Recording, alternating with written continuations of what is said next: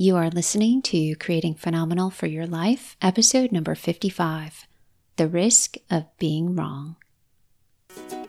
This is Creating Phenomenal for Your Life. I'm your host, Dina George, MD, a lover of learning, a life and weight loss coach, and a family medicine doctor.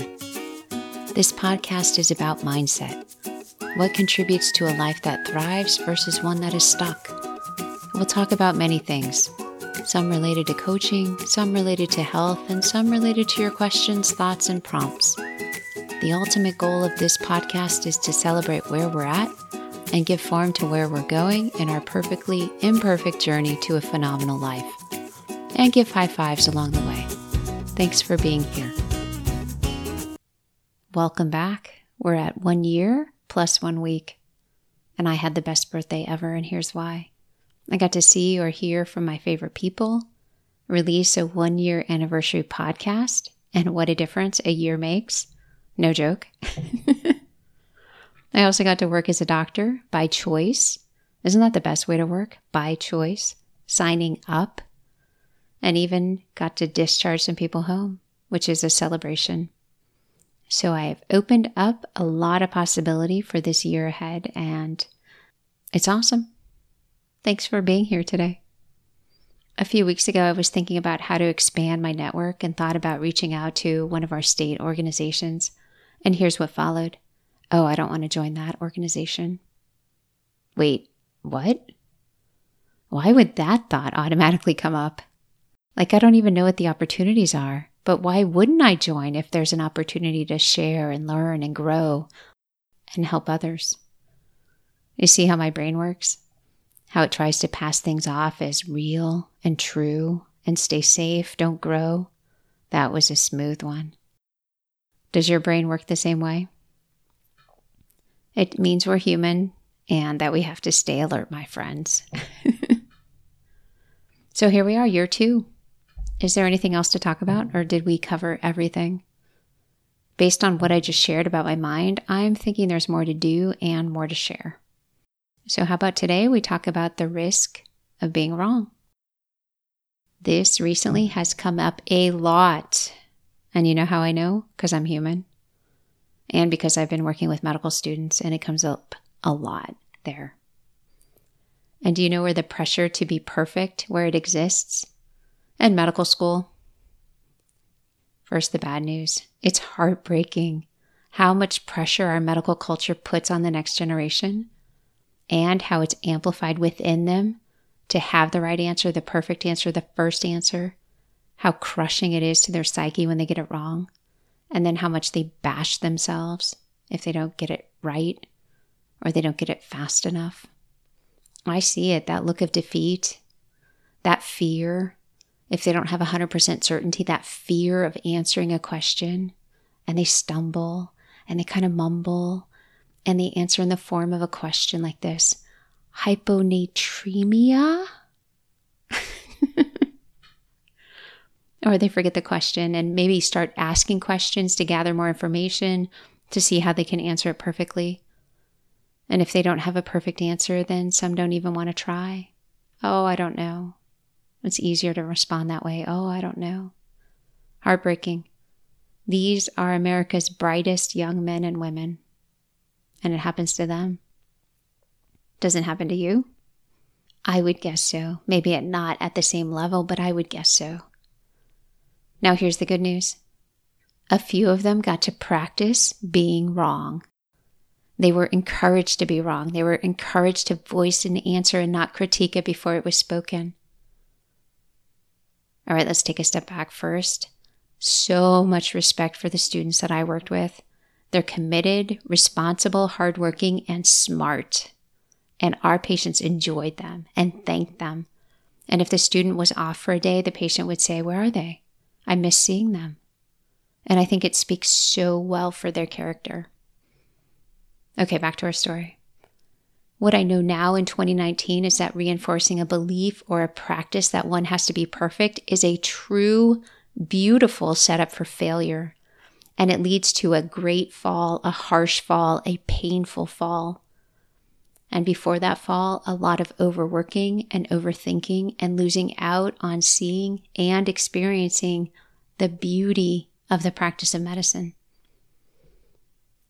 If you're a physician, my hope is that you experience the beauty, the soul touching purity of what we are able to do.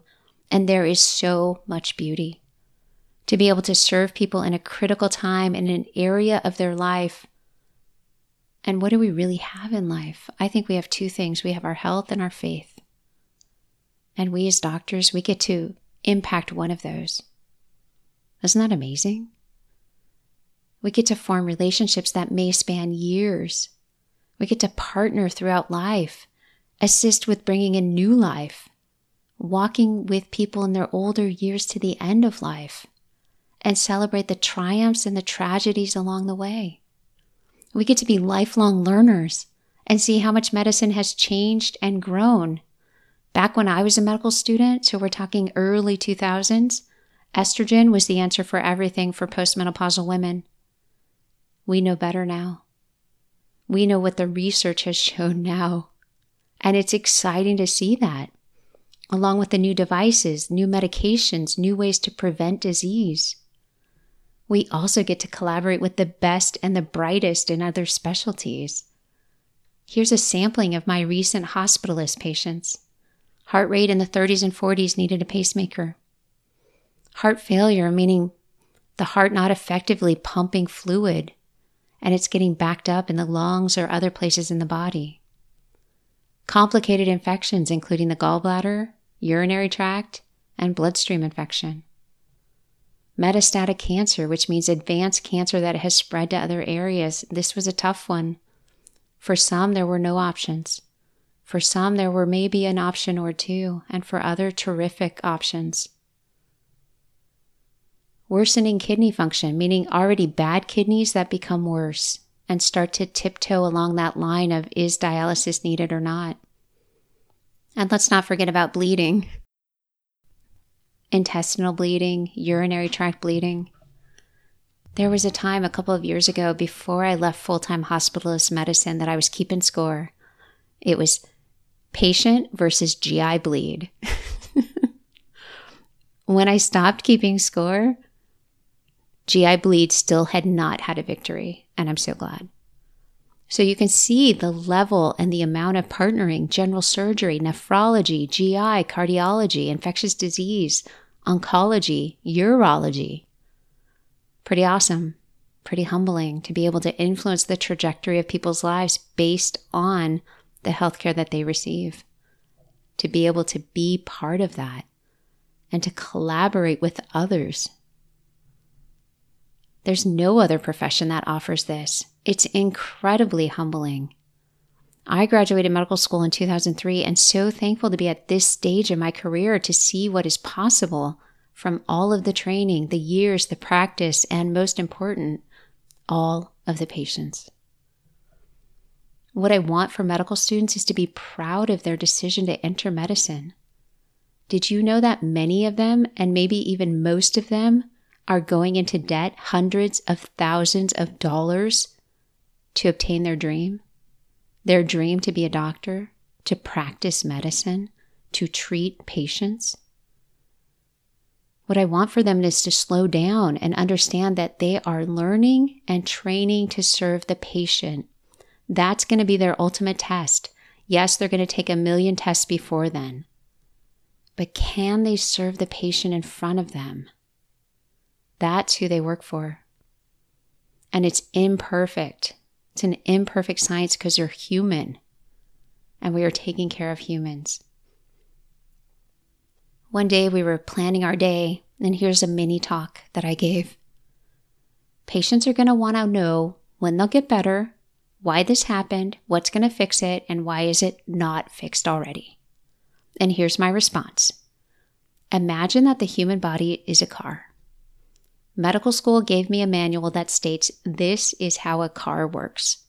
Any general car. It doesn't tell me how a Volvo works, or a Porsche works, or a Ferrari works. And it doesn't tell me who's a Volvo, a Porsche, or a Ferrari. It just tells me how a car works. And there's a lot of similarities between those cars, right? They're a car. There's also a lot of differences. And that's what we have to figure out. And we do it based on what we know, what we anticipate, what we've tried, what we've learned, and putting it all into context. So, why do I tell you all of this background and why start with that mini talk with the medical students that day? To take the pressure off of being perfect. There is no answer. It's not a multiple choice question. It's a person in front of us that needs help. And one size will never fit all. My generic car manual is going to give me a place to start. It's going to teach me what questions to ask. It's going to give me tools to use to help answer those questions of the patient. So let's get back to our topic the risk of being wrong. So, why does it matter? If you're wrong, so what? Think about that for a moment. Why does it matter to you? Who cares? Why is it a big deal? I'm going to pause just for a moment. I really want you to think about it. If you walked up to me with an answer and I said, no, that's wrong, where does your mind go? What floods in to fill that space?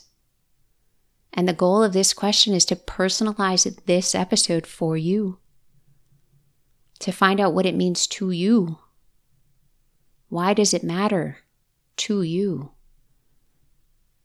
It's to bring out your stuff, that stuff to work through, that stuff that's cluttering your mindset and keeping you from growing. Because you're here, you want to grow, right? So, what is it? Is it embarrassment? Shame? Will you be less than your coworkers or your classmates or your family members? If you're wrong, does it mean you're incompetent? Do you always get things wrong? And here's another example or more evidence. Does it mean that you're never going to get ahead? What I find with medical students, they don't even want to risk being wrong. Like, we don't even get to that point if they are wrong. They can't risk it. Their brain may come up with a possible answer, and unless there's a 100% certainty, in sets this really thick fog. Doubt, confusion, overwhelm. They come in, they tell the student, oh, it's okay. Just say you don't know. Ask a question. Cover it up, distract, hide. Just wait, they'll tell you the answer. It's okay.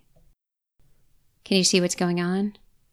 fear and doubt have taken over and they've really convinced the person that they're they're worthy of being there and then the judgment oh i can't say that that's wrong i can't be wrong i'm sure it's a protective judgment don't stand out don't be the one it's easier to judge our thoughts and our responses rather than force a decision and answer our questions it's also easy to compare ourselves to others and come up short and stay quiet Oh, just let them answer. They know the right answer. They always do.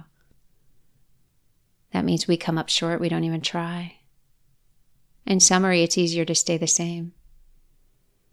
Except you don't really learn as much in ease and comfort. We don't push ourselves. We don't trust ourselves. We don't build trust in ourselves or the process. We focus on appearance and how we feel rather than reality. We don't want to be uncomfortable, right? That's part of our humanity.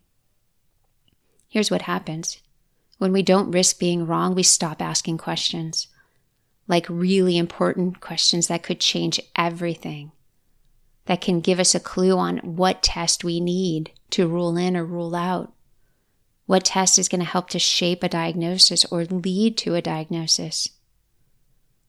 We're not seeing the patient or hearing the patient if we're worried about being wrong. I remember wrestling with this during residency. I was afraid to ask questions that I didn't have the answer to or that had an answer that scared me. Like, what if it's aortic dissection? I don't know how to manage that. What am I going to do? Scary. I don't think I'm the only one who thought that way. So one day I was in the neonatal ICU with a baby that I had the privilege of delivering that had challenges after birth and was examining and noticed, oh, they look kind of jaundiced. I wonder what their bilirubin level is. I wonder if it's high. Hmm, should I check it? Nah. And then just doubts and confusion. It's a simple question. Bilirubin, it's a simple blood test. But my brain just doubt and confusion and overwhelm. No, the neonatologist, they must not have thought it was important. And then I decided to play with the question and flip it around. Is there any reason why I shouldn't check this?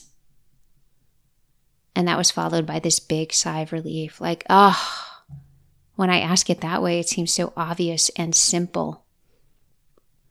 So I answered it. There's no reason I shouldn't check it, which means yes, I should check it. And then I tried it out on the neonatologist. Hey, I'm noticing this. Is there any reason I shouldn't check the bilirubin level? And they said, Oh, yeah, well, you can. Okay. That's a vote of support. So it worked. I could ask a clear question and answer it myself. And I could ask the same question to somebody above or around me. And having already answered it myself, I could learn something. Maybe the answer is no. Maybe it was. That time it wasn't, but maybe for other questions it was no. I want to learn why. That's going to be a tool for me to hang on to for other patients. Let's say we have a different patient, one with an abnormal heart rhythm like atrial fibrillation that's going fast. I've reviewed what's going on, they're already on a certain medicine. Then I can start thinking, is there any reason why I cannot give digoxin? And then I can look to answer that question. And then I can talk with the specialist and say, here's what I see, here's what I know. Is there any reason I can't do this? And asking it that way, what it, my experience has shown is that others give me what they think is the best answer. Well, you could for these reasons, but you could also do this. And I'm open to learning. So flipping the question around helped me to push my brain into a decision and present it to others that helped them move into a decision helped us to move forward. It helped me to stop perseverating, to focus on what's relevant and make something useful out of it so we could move on. These past few weeks, here's what I offer to our students force your mind to review the data and make a decision. Set up tools that you can go to and systems you can rely on to make decisions, to know what your options are. And when you don't know, look it up. And you know what? Throughout our time together, I would say, Well, what is that? I don't know. What are you going to do? I'm going to look it up in Epocrates. Perfect. Perfect. There's no magic. There's a system. There's a tool. You don't have to rely on magic. The more willing you are to be wrong, willing to be scared and say it anyways, the stronger you're going to be as a resident the better you're going to take care of patients because you will have had so much practice, a great fund of knowledge, lots of tools you can use, resources that you can use that you don't have to be afraid of either the question or the answer. And the same is true for all of us. If you're a medical student or not, it doesn't matter. The same is true. So get over yourself. I say that with utmost respect. Stop working to control what other people think about you. Move your thinking beyond the fog of doubt and fear and uncertainty. The way that we hurt others is to indulge in confusion, to not communicate clearly, to not partner with others, to not ask relevant questions that can provide beautiful context, and to be afraid of the answers risk. And for medical students, before we worked together, it was better to risk nothing and not answer than it was to risk being right. And with encouragement to take the risk, to say what they know, so that we could either reaffirm it, reaffirm that their understanding is correct and why, or identify a deficit. Both of those are so important to have a solid foundation for them to move forward. I want to pause for just a moment for those who are not familiar with medical students.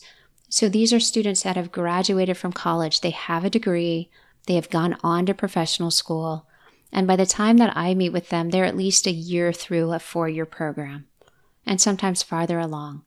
So they've had more basic sciences, pathophysiology, pharmacology, which means medication. They've sat in the classroom to learn ethics. They've learned physical exam skills, and they're in the middle towards the end of their schooling to really put it into context for the person in front of them. The physician that they work with is always the responsible one. Students never decide treatment. They don't write orders. They're, they're there to learn. They're there to start thinking like a doctor. They contribute, certainly, but they are not decision makers in any capacity. And this is exactly the time that I want them to risk being wrong because they have no capacity to harm anyone. The stakes are so low. All they risk is what another person, what their attending physician is going to think of them. Maybe it'll affect their grade, maybe it'll affect their recommendation, but it could do so very positively. Learning how to manage the discomfort of being wrong at that point and learning new ways of assimilating information, learning new tools and resources to support decision making. Maybe they go back and review their prior lectures that didn't quite make sense. This is exactly the time we want them to do it after medical school, when they have their degree, they're going to be making decisions, writing orders for treatment. The stakes are higher. So I share this with you so that you know a medical student, when they're working with you as a patient, rest assured the attending physician is providing your care. Okay, back to our story. It's uncomfortable to be uncertain. You always get to choose how to handle that discomfort. You may go on autopilot and you can see where that takes you. Doing nothing invites fear and doubt and encourages them to stay there. And they will pretend to be soothing the situation, but truly they are keeping you stuck. Pushing your mind to make a decision, to evaluate the evidence, is going to build a stronger you, a more competent you, a better collaborator and communicator and a better advocate for your patient or your client or the medical student that's working with you. And the way to manage discomfort of any source, including that risk of being wrong and the discomfort associated with it, we talk about this in every podcast. First, start with acknowledging what's going on. So, like when my mind went to, I don't want to join that organization, that instant response I questioned it. So question your thinking. Acknowledge what's going on. Pause. Say, hmm, look at that. And then once you catch on, open up your toolbox. See what's in there that can help you. It's really that simple and that complex at the same time. If you're a medical student or a student of any kind, working through the fog of uncertainty, that's what's going to set you apart from others in a way that serves others phenomenally well. So there you go. Just like that, we have reached the end of another episode. All my best, my friends. Here's to another year of decluttering the mind, growing abundance, and creating a truly phenomenal life. Ciao. Are you ready for coaching? Ready for more in your life? Want to see what's possible? Then message me at Facebook Dina George MD Coaching. I look forward to hearing from you.